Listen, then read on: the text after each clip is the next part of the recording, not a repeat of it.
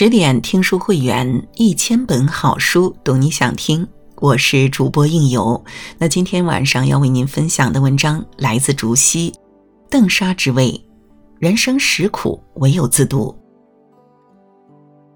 冰雪消融，春光渐暖，又到了樱花开放的季节了。每当这个时候，都不由自主地想念一些关于春天的电影，关于温暖，关于美好，也关于感动。那如果你也在寻找这样的一部电影，那么《邓莎之味》就再合适不过了。这部由日本国宝级演员树木希林主演的电影，讲述了一位老奶奶在生命的最后时光里，用美味的红豆沙打动失意的店长和少女，三人互相温暖、互相治愈的故事。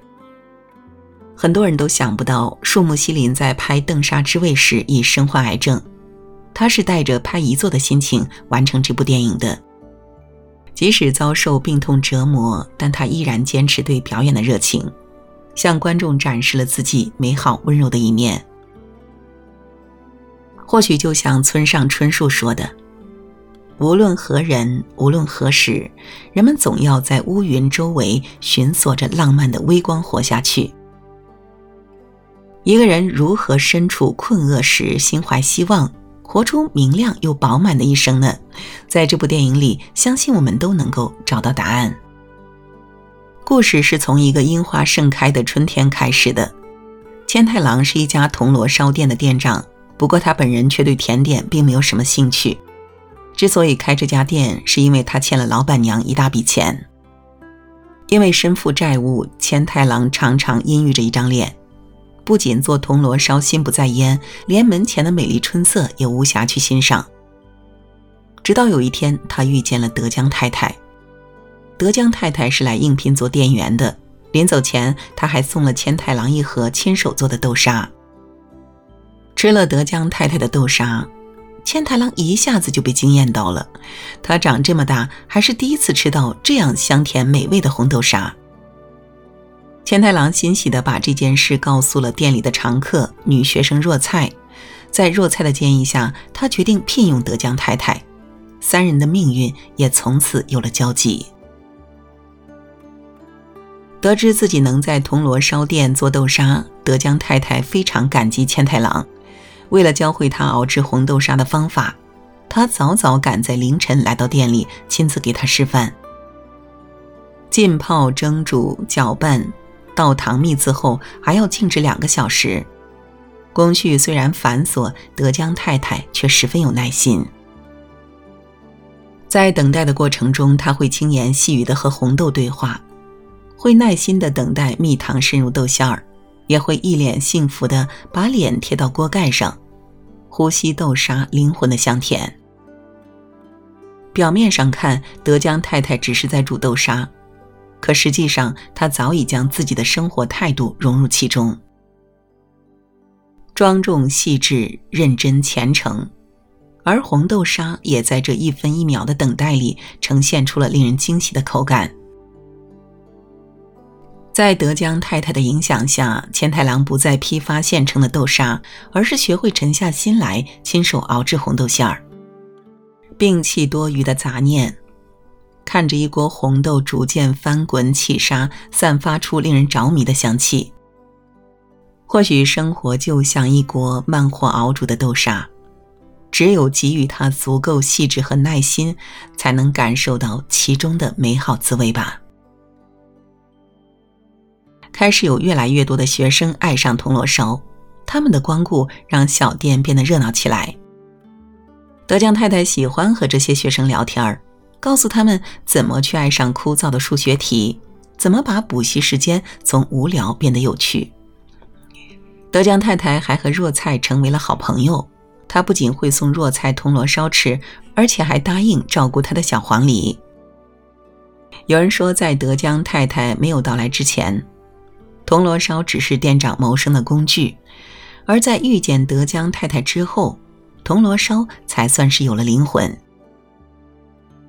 他用温暖的味道告诉大家：当一个人懂得珍惜当下，认真享受生命的进程时，即使在平凡的日子，也能过得美好丰盈。随着德江太太的加入，铜锣烧店的生意越来越红火，客人们常在店门外排起长队，只为等着一口新鲜出炉的甜蜜。然而，这样的日子没有持续多久，租门面的老板娘就找上了千太郎，她以不容置喙的口吻要求他必须解雇德江太太。这是为什么呢？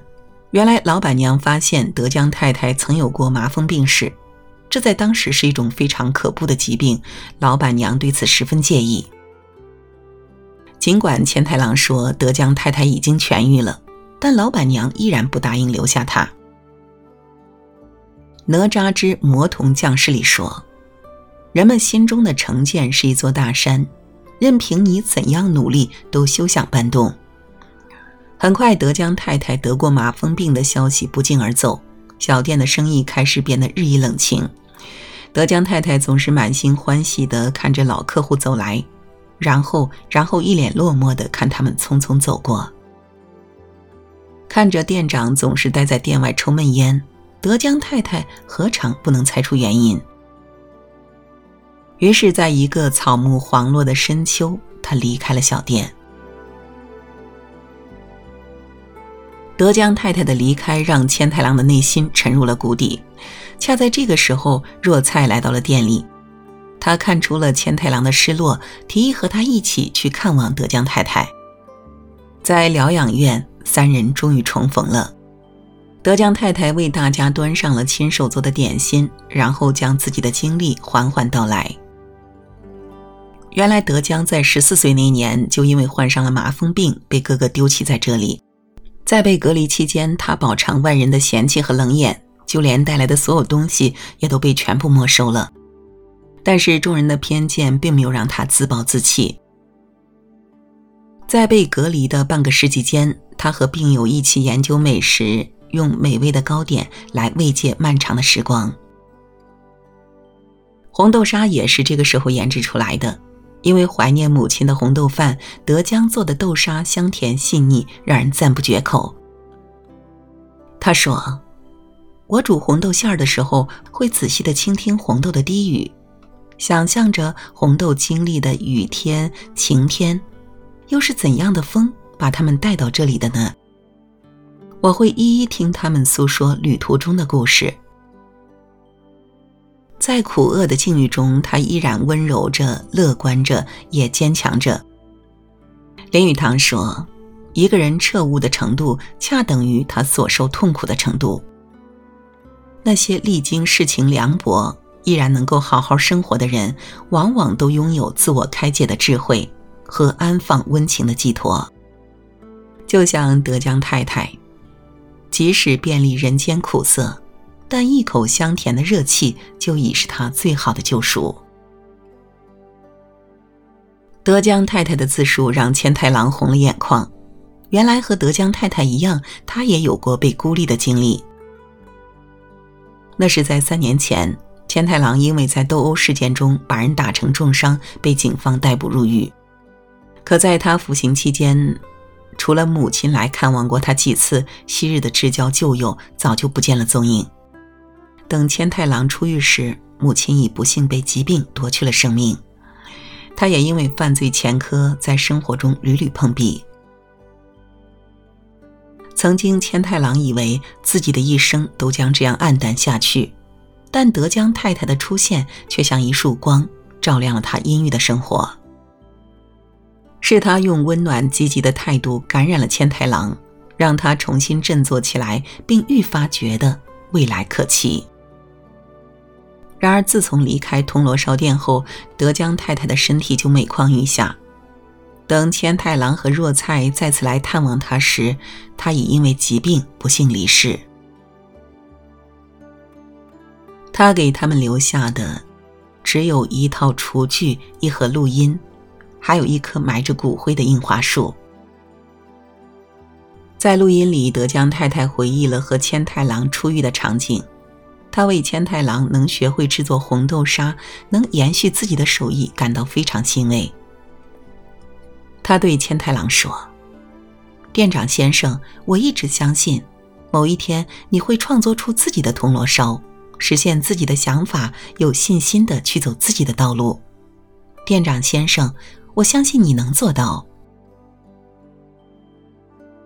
德江太太还说，在临走前，她放飞了若菜的小黄鹂，因为她觉得天空才是她最好的归宿。其实，这样的做法何尝不寄托着德江太太的心愿呢？曾经，她幽居疗养院，像被关在笼子里的鸟，无法自由地飞翔。可在放生黄鹂的那一刻，他已经通过另一种实现方式，消解了内心的遗憾，达成了生命的圆满。他也想通过这种方式告诉若才和千太郎，不要因为生活的不如意把自己困在消极的情绪里。他希望他们都能够有所热爱的好好活下去。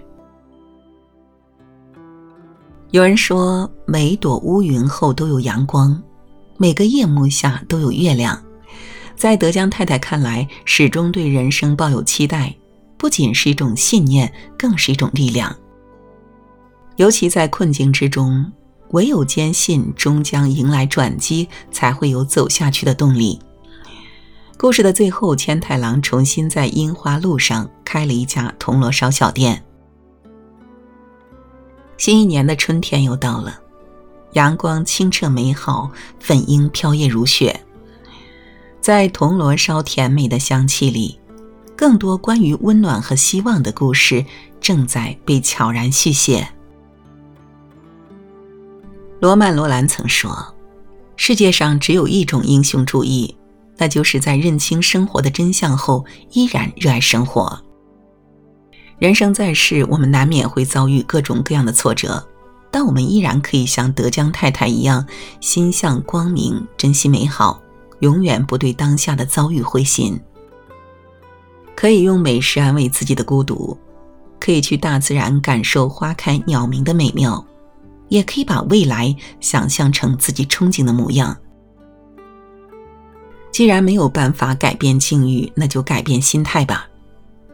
当你懂得心怀希望，把生活的小确幸一点点积攒起来，就不致被遭遇苦难和变故一步步击垮。唯有达观知命，并不断去发现、体悟世界的诸多美好，才算是不负此生。就像有人说的。花不是为了凋零而盛开的，星星不是为了消失而存在的，人的一生也不是为了死亡而走这一趟的。对于每个平凡的人来说，保持豁达而丰盈的心境，懂得享受当下，从容排解苦难，这，才是最好的一生。